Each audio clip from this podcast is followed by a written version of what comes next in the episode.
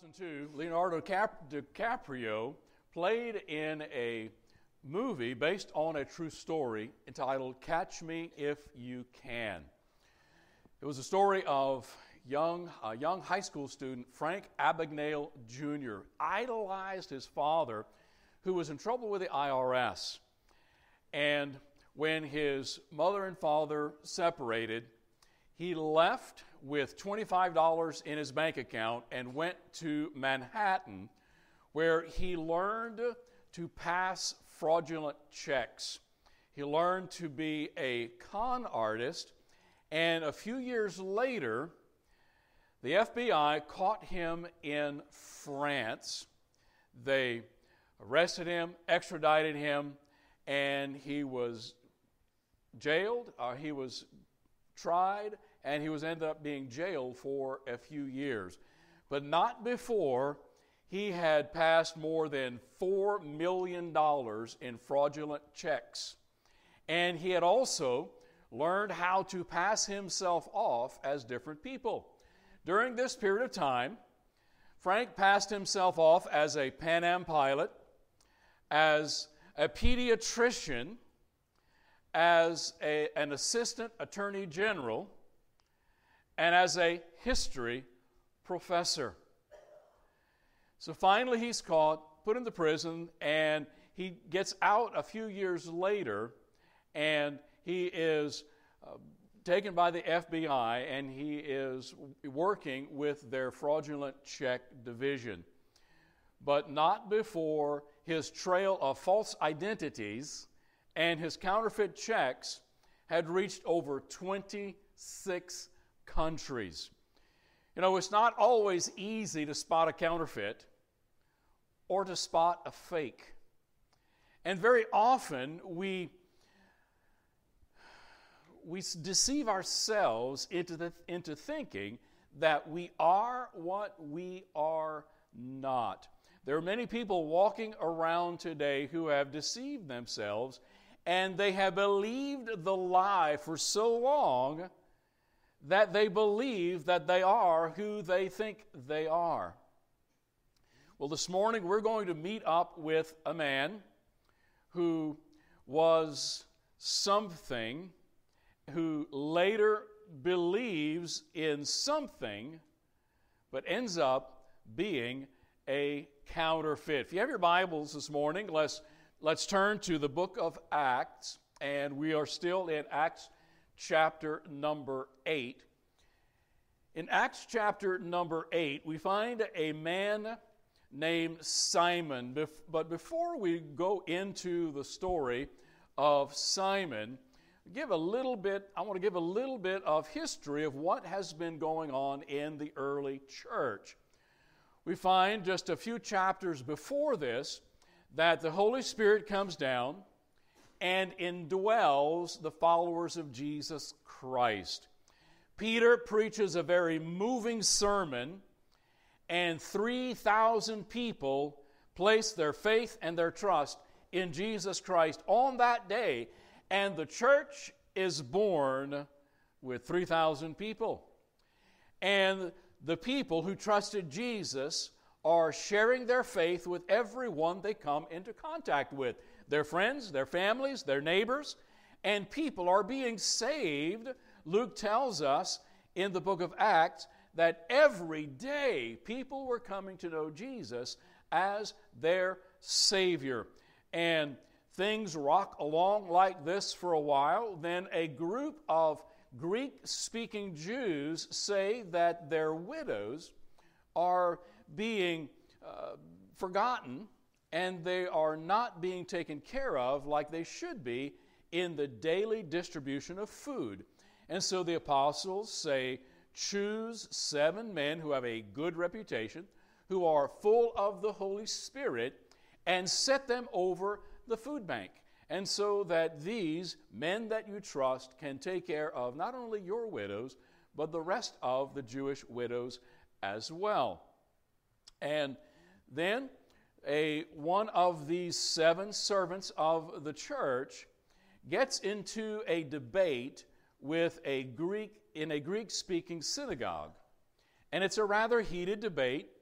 And they don't like what Stephen had to say because Stephen was talking about Jesus. And I found one thing about our society people don't necessarily mind you talking about God. Every, uh, every seven step program talks about God or your higher power. Well, the problem with that is if you say God in pretty much any social gathering, people in their minds are going to come up with their own idea of who God is for them. But when you say Jesus, you're not ambiguous because Jesus is who Jesus said he was. History is full of accounts of a man named Jesus who lived, who claimed to be God, died on a cross, and uh, rose again the third day, or was seen after uh, he was buried for three days. And they didn't like him talking about Jesus, and so what they did was they took some people and they said, We want you to kind of trump up, here's some trumped up charges, and we want you to lie about what Stephen said. And so they bring him to the religious council, and he ends up being tried by them and murdered by these religious leaders. What happens after Stephen's death? There's a certain guy named Saul who was consenting to the murder of Stephen, and he ends up going out and finding and arresting those who were following Jesus. He brings them back, they get tried, and there's persecution of the church, the church of Jesus Christ, those who were trusting and placed their faith in Jesus Christ alone, and those who were sharing their faith everywhere around. People did not like hearing about Jesus.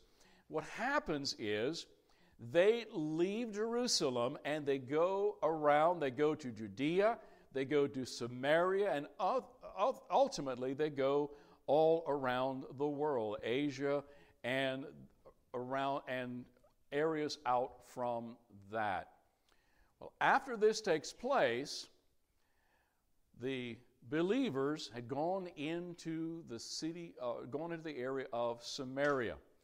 And one of these other servants, one of Stephen's colleagues, Philip, goes into Samaria and he begins to proclaim Jesus.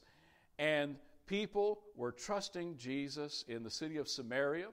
And we're told in verse number uh, 8 that there was great joy in the city of Samaria. And that's where we take up the story in Acts chapter 8, verse number 9. But there was a certain man called Simon.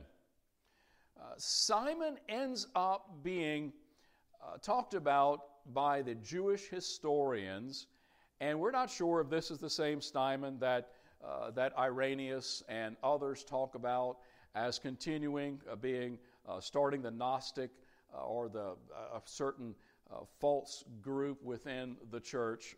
But this certain man called Simon says that he previously practiced sorcery in the city, or he had been practicing magic, practicing sorcery. That word there is the word from which we get our English word magic. And so Simon was a guy who was going around and performing feats. Uh, he was doing things that astounded people. He says he practiced sorcery in the city and he astounded people. Some of your translations might say bewitched. That word simply means astounded or confounded. Uh, he was doing things that people would go, How did you do that? That was awesome. Do some more. Do it again. And so he was going around, and notice what he was proclaiming. claiming that he was someone great. Simon was going around doing magic tricks. He was going around doing things that just totally blew the minds of people, but he was doing it to make himself look more important. And so the people, uh, so he was saying, I am someone important. You need to follow me because I've got all this power to whom they all gave heed. Now, think about it. People were seeing this man who claimed to be somebody great, and he was doing things that they could not explain. He was doing things that would astound them and astonish them, and he got a following. People were listening to him. People were, uh, the same word uh, earlier where we talked about the people uh, heeded, they paid attention to what Simon was saying uh, from the least to the greatest, greatest. I mean, we're talking about the poorest to the most important in the city of Samaria. We're beginning to pay attention, uh, to give credence to what this guy Simon was saying. And it says, and they were saying, the people got to the point where they said about him that he was a great power of God. Now, what happens when God does something great? Do you remember when uh, Paul had the, the, uh, the snake? Uh, some of you may have read that story before, that account, when Paul was on this island and out of the fire comes this snake, this poisonous snake that bit Paul and it was apparently one of the snakes that, if it bit you, you wouldn't get very far because you would fall down dead. And they watched what's going to happen to him. And he didn't even have any side effects of it. Uh, they tried to worship him. Other instances where they tried to fall down and, and say that Paul and Barnabas were gods, and what do they say? No, we're just, we're just men. God is the one you need to glorify. And every time we see someone, Stephen, even Philip, performing miracles, God got the glory, but Simon was taking all the glory for himself. They were saying, This guy is a great man of God, a great power of God. And they heeded, they paid attention to him because he had astonished them with his sorceries for a long time. It's possible for us to have our faith in the wrong thing. It's possible for us today to have our faith placed in the wrong thing. The people were being misled by Simon. Today, there are a lot of people that are being misled by different things. There, there are a lot of people that are uh, would love to hear about the occult. There are a lot we, we hear about, we read a lot of people are just astounded by the occult. We have people that are called necromancers. Uh, these are people that, pro, that allegedly can talk to the dead. There are people that, if you have a seance and you want to find out something from your dear uncle on your mama's side, they can somehow call them forth from the dead, a necromancer. We also have palm readers. We've got one on, uh, I know we have a few in town. We've got one that's been here ever since we've been here for 20 years, uh, there on Prien Lake. She's got her sign right at the street. A palm reader, someone that allegedly can tell your fortune and tell your future. And people go and spend money for that. Uh, and then we also have psychics. And I always like to joke someone call the psychic hotline and say, Tell me who, tell me who I am. Well, you're supposed to know. You're supposed to be the psychic. Uh, and they're the ones that supposedly has a connection with the other world, a connection with the other side. Well, you, do you want to know who they have the connection with? They've got the connections with demons.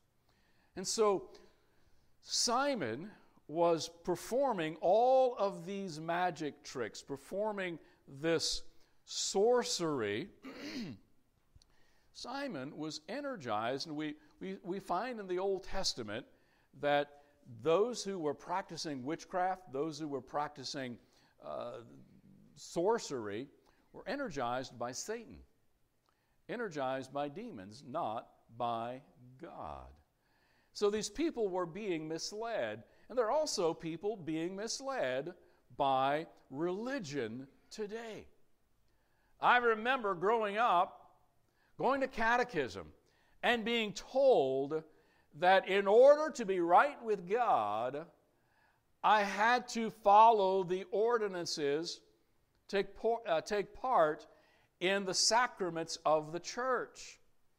And I had to do this, do that, do this, do that, and ultimately one day I might take a few years or a few centuries off my time in purgatory and that I might get to heaven one day. There are people today that are misled by thinking that I can pray, or oh, I prayed a prayer a number of years ago and I'm right with Jesus. Or I came up, I walked down an aisle and came up after a time of worship one day and, and I had a prayer with the preacher. And he said that I was saved, but their life hasn't changed for the last 30 years. And they've misled themselves, they've deceived themselves, and they are a counterfeit because they believed that because they did something, that they're right with God. And that's all there is to being right with God. And so these people were being misled by Simon, who is doing great showy things. And it says, but then. You know, when you see but in the Bible, uh, I, I love some of the buts in the Bible. That sounds bad, doesn't it? but when you see this word, we are all sinners. We are all, as I had a, a Bible college professor one time that said, we are all dirty, rotten, stinking sinners, deserving the lake of fire. We are all sinners, but God demonstrated His love toward us in that while we were yet sinners, Christ died for us.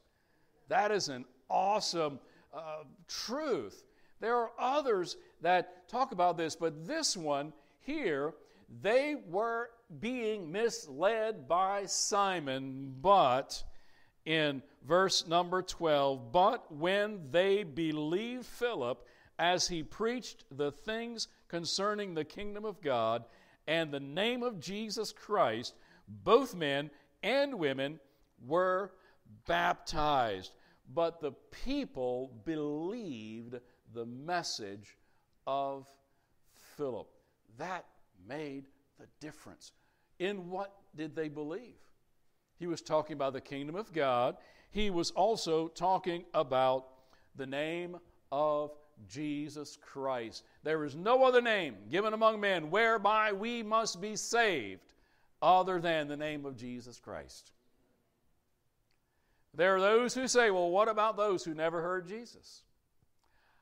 I don't know.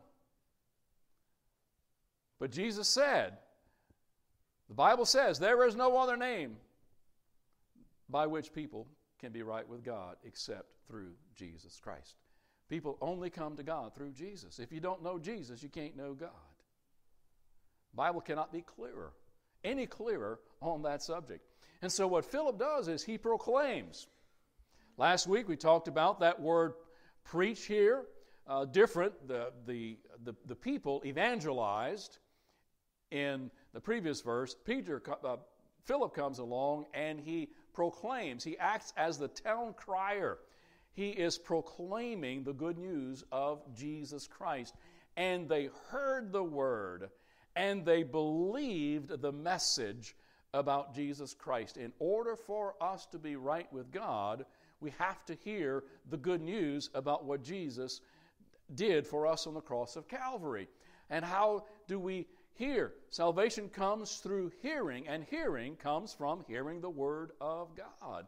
When we share the gospel, the good news of Jesus Christ, you know, you got to share the Bible.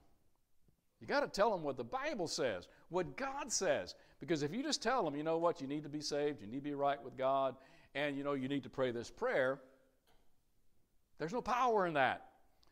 But the Word of God is living and powerful, sharper than any two edged sword. And it's God's word that has the power to change men's hearts, change men's lives, and to give life uh, to those who believe and trust in the name of Jesus Christ. So it says, they believe Philip's message. Uh, but then we go on. Then Simon, verse 13, Simon himself also believed, And when he was baptized, he continued with Philip, and he was amazed, the same word as in verse number 9, same word as bewitched. It was he was amazed, he was astounded, same word that was used up in verse number 9, seeing the miracles and the signs which were done. I, I tried to find a single commentator that believed that Simon was really saved. I could not find one. Because I believe it is pretty clear from what we see here, it is pretty clear from what Peter says that Simon was a counterfeit. And you say, well, how do you know? How can we know that Simon was a counterfeit? Well, I think we can answer that question with another question. What was the object of Simon's faith? What was the object of Simon's belief? I want you, I want you to go back to verse number 12. In what, what was the object of the people in Samaria's faith? I want you to tell me. Talk to me this morning. Yes, the name of Jesus. They believed and they trusted in the name of Jesus. But I want you to also notice in verse 13 in what was Simon's faith? What does it say he believed? It doesn't. He just believed. But then I believe we see the object of his faith in the last part of verse 13. He believed.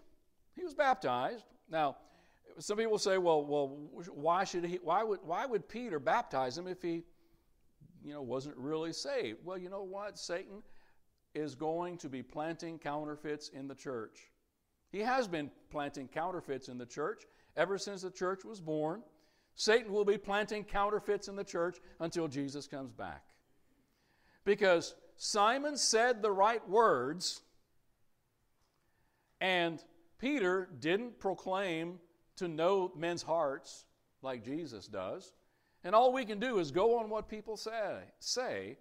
And so he said he believed and he was baptized, but I want you to notice what comes after that. He hung around Philip. Why? Because he was amazed with the miracles. The people, the people went on from the miracles. The people believed in Jesus. Philip, he was mesmerized by the cool stuff that Philip kept doing. And so he stuck around Philip because he was just amazed I mean, it was like it was always on the always on, always on his mind. It was, oh, that's great. what are you going to do next? Huh, Philip? What are you going to do next? And so he kept on following Philip because of this. His faith was in the miracles. And I want you to know that miracles never saved anybody. And if people were trusting in the works, they were trusting in the wrong thing. And I believe Luke was very clear when he stated in verse number 12 the object of the people of Samaria's faith. Their faith was in Jesus Christ, their faith was in the message of the gospel. Jesus died on the cross in their place. He rose again the third day to prove that God was satisfied with that payment for our penalty of sin. And we need to trust Jesus for what he has already done. There's no more work left to do for us to be right with God. And so that's what, that's what they trusted in. But we go on to verse number 14, and we find that you couldn't keep their faith secret. Now, when the apostles who were at Jerusalem heard that Samaria had received the word of God, now that was before texting, that was before Twitter, well, or X as it or whatever it is now. Uh, that was before social media. Uh, that was before the mail. But yet, news traveled fast. And it traveled all the way to Jerusalem. And when the apostles who were in Jerusalem heard that Samaria had received, had accepted the gospel, the word of God, they send the two apostles that were pretty much the primary apostles, Peter and John, uh, to them. And in verse number 15, when they had come down, Peter and John prays for the people in Samaria who trusted Christ as their Savior that they might receive the Holy Spirit. For verse 16, for as yet he had fallen upon none of them. They had only been baptized in the name of the Lord Jesus. Then they laid hands on them and they received the Holy Spirit. I want us to see uh, here that true faith unites the body of Christ. This portion of the book of Acts has led to many, what I believe to be errors in the modern church. And the reason for that is we tend to misunderstand Acts 1 through 10. So here's what happens Day of Pentecost, Holy Spirit comes down, indwells everyone in Jerusalem who trusted Christ as their Savior. That was a public sign, and it was also followed by uh, evidence. You know, people spoke in tongues, and it was a language that everyone else was able to hear in their own language. And it was the sign that God had come down in the form of the Holy Spirit to indwell his people, just like had been promised Old Testament, just as had been promised by Jesus. He said, Hang around here for a while. And he said, I will send you the Comforter, I will send you the Holy Spirit. And because I've left, I'm going to send you someone that can take you the rest of the way. That's the Holy Spirit. But then we come to Samaria I want you to understand a little bit about the difference between the Jews and the Samaritans. We talked a little bit about that last week. And about the 700s BC, Assyria had come down, had taken Jews captive, and they end up intermarrying with some of the other uh, people groups. And so the Samaritans were part Jew and part Gentile. They had their own worship system. They, they had their own temple in a, on a different mount, a different area. And they did not like coming together. There was a social rift between the two people groups, and so much so that if the Jews wanted to go cross country, they went around Samaria. They didn't even want to set foot on Samaritan soil. That was how much the hate uh, there was between these two people groups. Now, what if these people in Samaria had received the Holy Spirit the moment they trusted Christ? What do you think would have been the attitude or what do you, how do you think the real Jews in Jerusalem, what do you think they would have made of that? I think that had it happened without the apostles coming and physically laying the hands on them, the church today would be two separate sects, or even possibly three. There would have been the Jewish sect and there would have been the Samaritan part of the church. And it was almost like the church would have run on two separate tracks. But the apostles come and they lay hands, they receive the Holy Spirit by the real apostles, by the real Jewish apostles.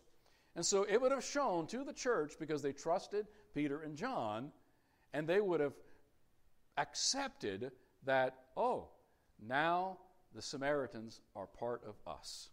The Samaritans are part of the true church, the body of Christ. And then later on in Acts chapter 10, a similar thing happens, and the Holy Spirit is given to the Gentiles. The problem is we fail to understand that Acts chapter 1 through Acts chapter 10 is a transitional point in the book of Acts.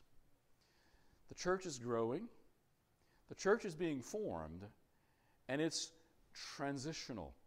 We must always be careful that we don't fall into the danger of making a doctrine or a practice based on Acts chapter 1 through 10. Because otherwise, those who believe that, that receiving the Holy Spirit is subsequent to salvation and is a second blessing, and you need to have your hands laid on them, have a problem with Acts chapter number 10. And those who believe, uh, it's just, it, it's, if we come to the point and realize that Acts 1 through 10, transitional, climax being Acts chapter 10, and everything forward, everything forward of Acts, uh, Acts chapter 10, everything after Acts chapter 10, people heard the word, trusted Christ, received the Holy Spirit, were baptized. That's how it happened. No more, no longer laying on of hands, no longer receiving the Holy Spirit sometime after you were saved. Everything after Acts uh, 10 occurs the way uh, we believe the Bible teaches today. The moment a person comes to know Jesus Christ, because later on in the New Testament it says uh, there was a test. If you don't have the Holy Spirit, you are none of God's. So if that were the case, well, what if I trust Christ, but I don't receive the Holy Spirit for two weeks and I die between then? and you don't go to heaven. Sorry, Charlie. Uh, and so, just a little bit of a, uh, this is kind of a, a, parenthesis here that, that I'm taking because we need to understand this transitional point, uh, point in the book of Acts. Gentiles, gospel goes first to Jews. And as we said a couple of weeks ago, Stephen's death marked the end of the focus of the primary preaching of the gospel to the Jews the scattering of the, of, of the disciples going out across marks then the gospel going out to the Samaritans. And then when Peter has his vision and then he goes out to Cornelius, that is now becomes the focus, and Paul takes up uh, the mantle from that point forward and becomes the apostle to the Gentiles. So let's come back uh, to Scripture. So this is what is happening. Uh, and so but you know what Simon's doing all this time? Simon's watching. Simon's looking. And, and Simon is an entrepreneur. He is, a, he is an entrepreneur through and through. I want you to notice verse uh, number uh, 18. And when Simon saw that through the laying on of the apostles' hands the Holy Spirit was given, He offered them money. He offered them money, saying, Give me this power also, that anyone on whom I lay my hands may receive the Holy Spirit. True entrepreneurial spirit. Simon thinking to himself, you know what? I can do some cool stuff. But these guys, they are off the charts you know what? They're going back, they're probably going back to Jerusalem. And if I can buy in on this franchise and get exclusive rights to Samaria, I can be rich. I can get a following, thousands of people. I can finally have a platform and I can be an influencer. So Simon is thinking to himself, I this is the, this is the opportunity that I have been waiting for. And so he offers them money. And he wants the ability to be able to lay hands on people. And I'm sure uh, some, some stuff happened because it wouldn't have been, you know, lay hands on people and they go, oh, thank you. Uh, that Simon would have thought it would have been some cool thing. Uh, so, so apparently it was something that was very profound that took place when these Samaritans received the Holy Spirit and Simon's thinking, if only I could have that power, I can really be somebody. But let's move on and realize who was Simon's faith truly real, or was Simon a counterfeit?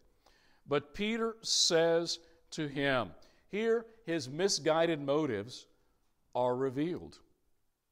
Peter says to him, your money perish with you. Now, I want to stop here just a moment and say here that Peter was pretty straight in what he said. In effect, what Peter said, may your money rot in hell with you. Let's read it. He says, Your money perish with you. Same word, perish, as used in John chapter 3, verse 16. For God so loved the world that we should not perish.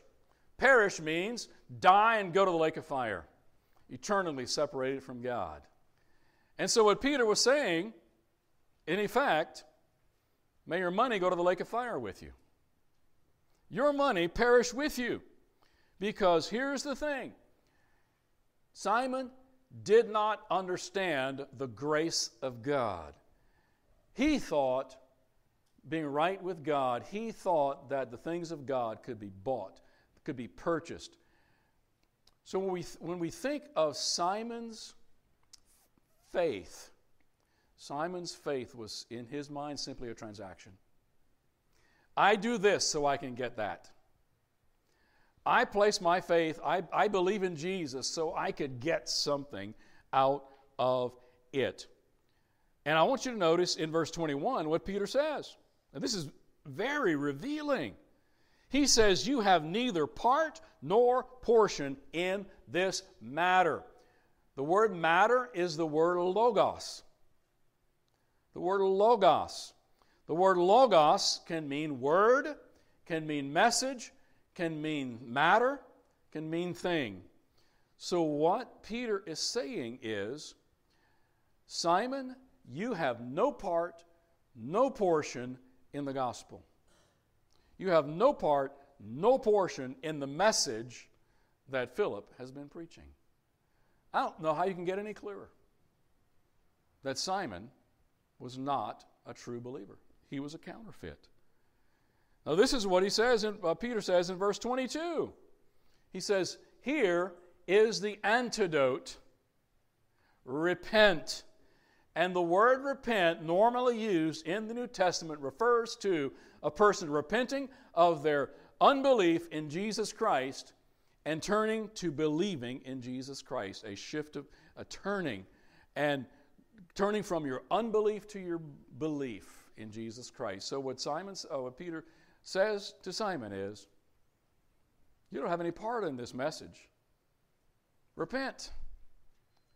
Repent, therefore, of your wickedness and pray God if perhaps your, the thought of your heart may be forgiven you. For I see that you are being poisoned by bitterness and bound up in iniquity. Simon had misguided faith. He and what we see is his true motives are revealed. As a matter of fact, we get the word, uh, we get a word for this practice from his name. It's a word called simony. Simony. Simony means the buying and the selling of religious offices or favors, if you will. And that was one of the things that Martin Luther, the Roman Catholic priest, put in his 95 statements on the church door in Wittenberg, Germany, was the selling of indulgences. And they even had a slogan for it.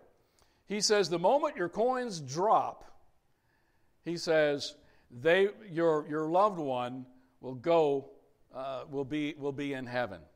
I mean, they were literal. I mean, they were just saying, you drop your money in the plate and you get something out of it. It's called simony. Uh, it's called a transaction. You and there were people who would pay money to the church, and you know your son could become a, a priest, or your son could become over this particular little uh, little village, or this. And, and if you had a whole lot of money, you could be the, the vicar, you could be someone uh, over a pretty big city. And so they were buying and selling church offices. Simony is what it's called because that's what Simon did. He didn't understand grace. He wanted what the disciples, uh, what Philip did, and he thought he could pay them enough money. Uh, so let's go on. He says, You have neither part nor portion for I see that you're poisoned by bitterness and your iniquity.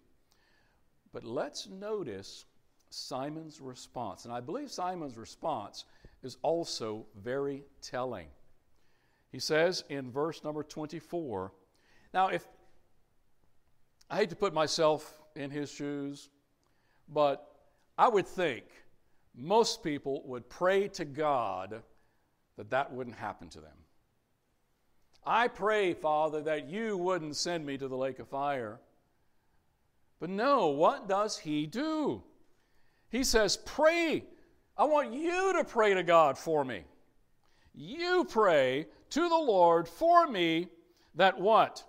Not that I, my heart would be made right with God, but he says, Pray to the Lord for me that none of the things which you have spoken may come upon me. He was more afraid of the consequences than he was of having a right relationship with God. He wanted fire insurance. And so many people today, when they pray that prayer to trust Jesus, simply want fire insurance. They have no plan on following him. They don't plan on dying to themselves, making their whole life revolve around Jesus Christ, and put him on the throne of their life. It's a transaction. I pray, I get out of hell, and I go to church every now and then just to just to keep up appearances. I don't really serve. I don't really, you know, nothing really changes. You know, I might get a little more respectable, but it was a transaction. It was it was a get out of it was a get out of hell card. And so he says, "You pray for me." Here's the thing: no one, no one that's willing, no one that's not willing to pray for themselves will end up with God in heaven. Because I can't pray you into heaven. You can't pray your son or your daughter or your mom or your dad or your uncle into heaven. It's their decision. As God's Holy Spirit convicts them, as God's as they hear the truth of the Word of God, it's up to them to trust Christ as their Savior. So he says, You pray for me. You pray for me. The bottom line is we must trust what Jesus has already done for us instead of trusting what he will do for us. We've got to be able to trust what Jesus has done for us instead of what he will do for us. Do not be a counterfeit Christian. I want you to make sure that you look inside introspectively and say, God, am I really trusting Jesus as my Savior?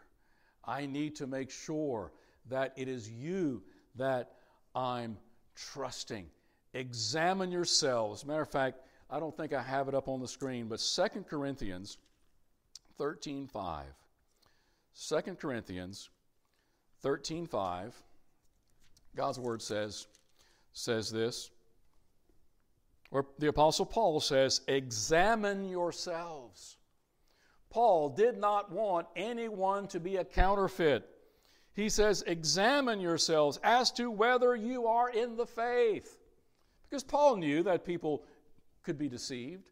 They could even deceive themselves that they were right with God because they attended church or prayed a prayer or, or took part in this, this particular sacrament. He says, Test yourselves.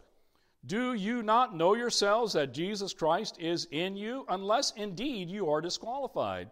But I trust that you will know that you are not disqualified. Let me illustrate.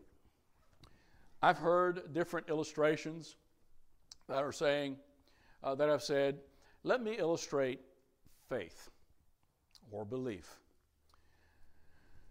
If I believe that this chair can hold me up, then I have belief. You know, I believe that the manufacturer did a pretty good job of putting it, to get, putting it together. I believe that this chair can hold me up. That, and that's, that's a, a way that, that I've even used to express the gospel before, uh, is belief is believing that this chair can hold me up. I can believe it with every fiber of my being. This chair will do nothing for me if all I have is intellectual belief. Won't do anything for me. It's just, it's a nice stool. But if we say, I believe this chair will hold me up. The moment I sit upon the stool, I have placed my faith in the stool. And the stool can hold me up. But I would like to say that for many, this was simply a transaction. I place my faith in Jesus because he can keep me out of hell. Now, don't get me wrong. Salvation is by grace through faith alone. No amount of works, nothing other than by grace. Jesus died on the cross, paid for our sin. When he said on the cross, It is finished, he had completely paid for our sin. When he rose again the third day, it proved that God was satisfied with Jesus' payment on the cross. But many people place their faith and they pray a prayer and they trust Christ, but their life never changes. And I want to share with you what I believe the gospel really involves. I have faith in this chair. I have faith in Jesus. But I believe what Jesus wants is I love this chair. I love this stool. I value this stool. I cherish this stool. This stool has changed my life. And there's enough of this stool to go around. You can have you can have stool too. You can have you can have part of the stool. And and and it can change your life too. I want to share my stool with you. That sounds kind of weird too. Um, but I, I believe this is what Jesus, I'm sorry. I believe this is what Jesus wants. Jesus wants not only for us to have a transaction with Him, but He wants to become our life. Do you cherish Jesus? Because what happens very often is we, we, we let down the drawbridge, the, the moat bridge of our mind, and we let Jesus come in as a trophy. But we relegate him to a side room as an honored guest. But we're still the king of our castle. And we show Jesus off as an honored guest, but we're still calling the shots in our own castle. Life never changes too much. I want to I want to share with you this morning, and I want us to, to end here, is do you, are you just believing that Jesus can make you right with God? Has faith in Jesus just been a transaction to make sure you don't go to hell?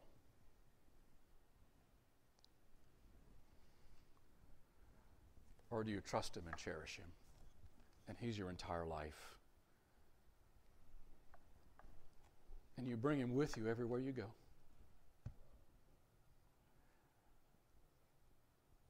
And everywhere you go, they'll say, Your stool is not, your, your stool is not welcome. And you say, You know what? If my stool is not welcome, then I'm not welcome either. Because it goes with me everywhere I go. Because I cherish, I love this stool. I love Jesus. I love him so much He's the king of my life. I love him so much, he's making all the decisions in my life. And I want to share him with you. This morning on the way here, I heard a recording of the late Billy Graham. And this is what he said. He said, I believe the greatest act of love is to share the gospel with someone else. Why? because it's the only thing that will make any difference in their life for eternity. Are you a counterfeit? I trust not. Make sure this morning. Father, this morning as we pray, I pray this morning that we would, as the Apostle Paul said, examine ourselves to see, to test ourselves if we really are in the faith, if we really are trusting God, trusting Jesus as our Savior, and we're following Him as our Lord, our Master, the King of our life. And Father, the, the, the more we get to know Jesus, the, the more we will submit and surrender to His rule in our life.